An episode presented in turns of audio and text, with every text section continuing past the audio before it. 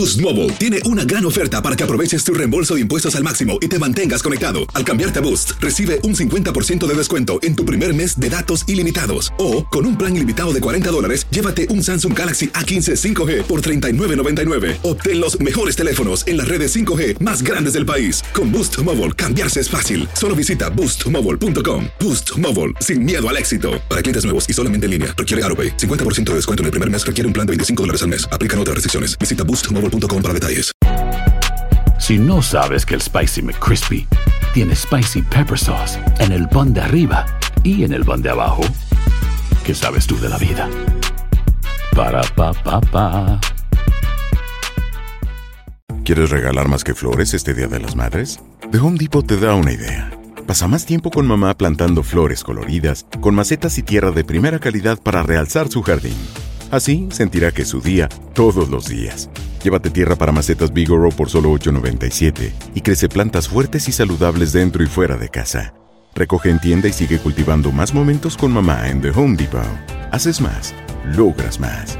Más detalles en homedepot.com diagonal delivery. La venta para amigos y familiares de JCPenney está de vuelta. Desde lunes ahorra 30% extra en artículos por toda la tienda. Esos son ahorros adicionales por encima de nuestros precios bajos. Dile a tus amigos, ven con tu familia y ahorren en grande. No olvides, ya se acerca el Día de las Madres. Y tenemos todo lo que mamá quiere: joyería, belleza, salón y tarjetas de regalo. JCPenney, vale la pena. Cupón válido del 29 de abril al 5 de mayo en selección de estilos. Aplican exclusiones. Detalles en la tienda jcp.com. El siguiente podcast es una presentación exclusiva de Euforia On Demand. Queridos amigos, ¿cómo están? Los saludo con mucho gusto desde Los Ángeles, California. Soy León Krause. Bienvenidos a Epicentro. Faltan solo tres meses para el principio formal de las elecciones primarias en Estados Unidos. Solo tres meses que se van como agua, 90 días.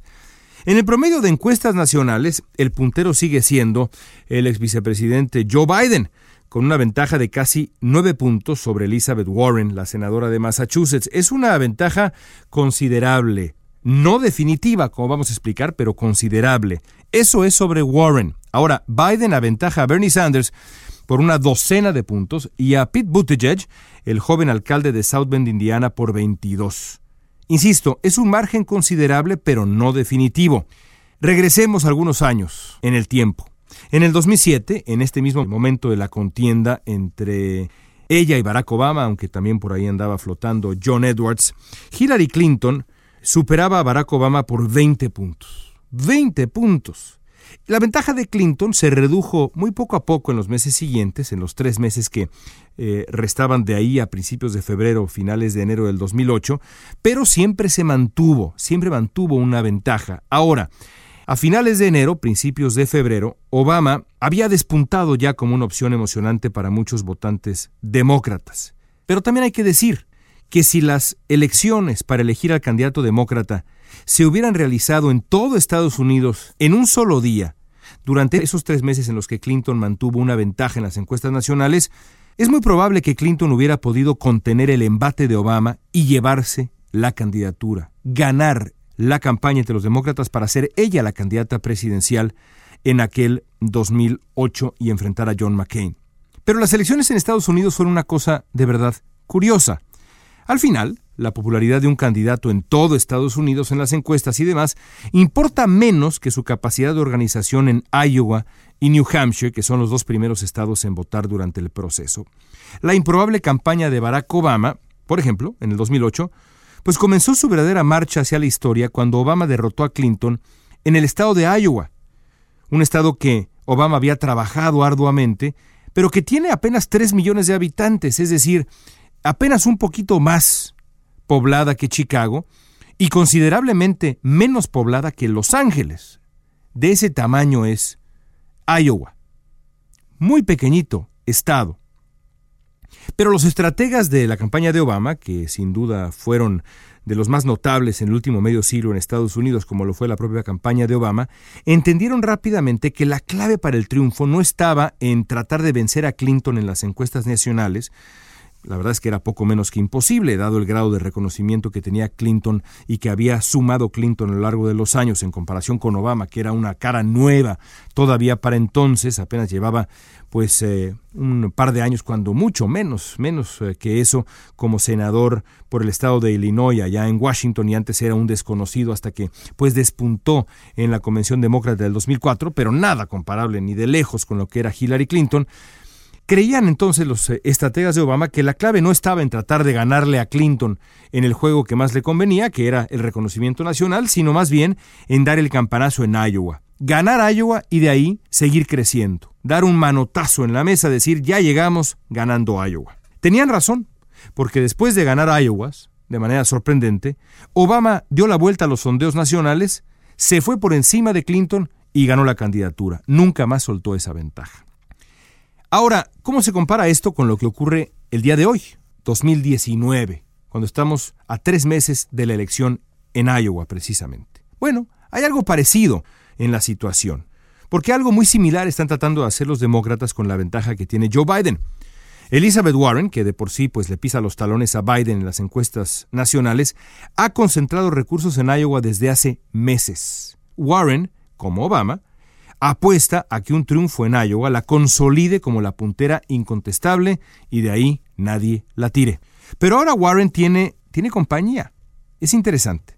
Pete Buttigieg, este hombre muy elocuente, preparado, alcalde allá en Indiana, también veterano de guerra, pues hace unos meses era un desconocido, pero se ha vuelto un fenómeno, sobre todo en Iowa. Su campaña está creciendo, sumando organización, y se ha convertido en un fenómeno en ciernes ahí en el pequeño estado de Iowa, esto en las últimas semanas.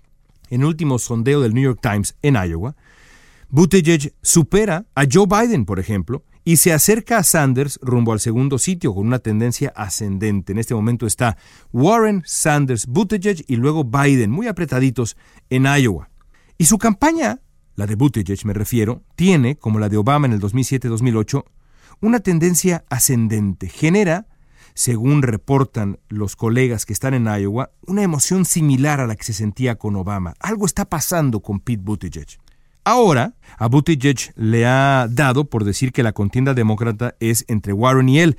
Esto podría sonar absurdo para un hombre que pues tiene solamente 7% de respaldo en los uh, sondeos nacionales. 7%. Es nada. Joe Biden le gana en los sondeos nacionales por 22 puntos. Aún así, Buttigieg dice, esto es entre Warren y yo. Podría parecer absurdo, uno podría decir que este hombre está loco, pero la realidad es que el sistema político estadounidense para selección de candidatos podría terminar por darle la razón. Dado el calendario real rumbo a la candidatura, es posible que Buttigieg tenga razón. La pregunta es si le va a alcanzar a este hombre la osadía. Hay señales interesantes. El viernes pasado los candidatos se reunieron en Des Moines, la capital de Iowa, para una celebración tradicional del Partido Demócrata en el Estado, que se hace desde mucho tiempo, eh, para recaudar fondos y para demostrar el músculo que cada campaña tiene, en la que cada, cada candidato ofrece un discurso sin notas ni teleprompter. Se para uno ahí y vámonos, se avienta uno un discurso y a ver qué tal resulta. Hace 12 años la ocasión sirvió para que Barack Obama, que pues era un orador absolutamente de época. Yo siempre he dicho que solamente puedo comparar en, mi experiencia, que ya tiene, tiene, un par de décadas siguiendo las ah, elecciones en Estados Unidos en persona, solamente puedo comparar la experiencia de escuchar a Obama con la experiencia de escuchar a Bill Clinton, los dos oradores hipnóticos. Y en aquel, eh, en aquel momento, Obama se presentó siendo un orador de época y simplemente la rompió. Conquistó a todos en esa sala. En esta ocasión, de acuerdo con la mayoría de los expertos, el que tuvo un desempeño así fue precisamente Pete Buttigieg, que fue el primero en presentarse en el escenario y dar ese discurso en la celebración en Iowa. ¿Le alcanzará a Buttigieg para primero desplazar a Joe Biden en Iowa y en New Hampshire y luego ir creciendo como creció en su momento Barack Obama? Adueñarse Buttigieg del carril central que ocupa Biden, el carril de los moderados, y le alcanzará para luego vencer a los progresistas eh, Warren y Sanders. Es difícil, es difícil decirlo en este momento. Lo que sí se puede decir es que esa es la apuesta. De eh, Warren y la apuesta, por supuesto, de Pete Buttigieg y a su manera también de Bernie Sanders, aunque me parecen más interesantes Warren en el carril progresista y Buttigieg en el carril de centro. Triunfar en Iowa y de ahí en adelante ir levantando. Aún así, Buttigieg y Warren enfrentan desafíos mayúsculos en la batalla que pues realmente importa. ¿Cuál es? Bueno, la lucha contra Donald Trump. Vamos por partes. Warren es una mujer enormemente preparada, disciplinada, llena de energía en campaña, de verdad, hasta casi la parodia, como ha ocurrido ya con Saturday Night Live, el gran programa de comedia y de sátira política en Estados Unidos, que la retrata como una mujer incapaz de estarse quieta, llena de energía.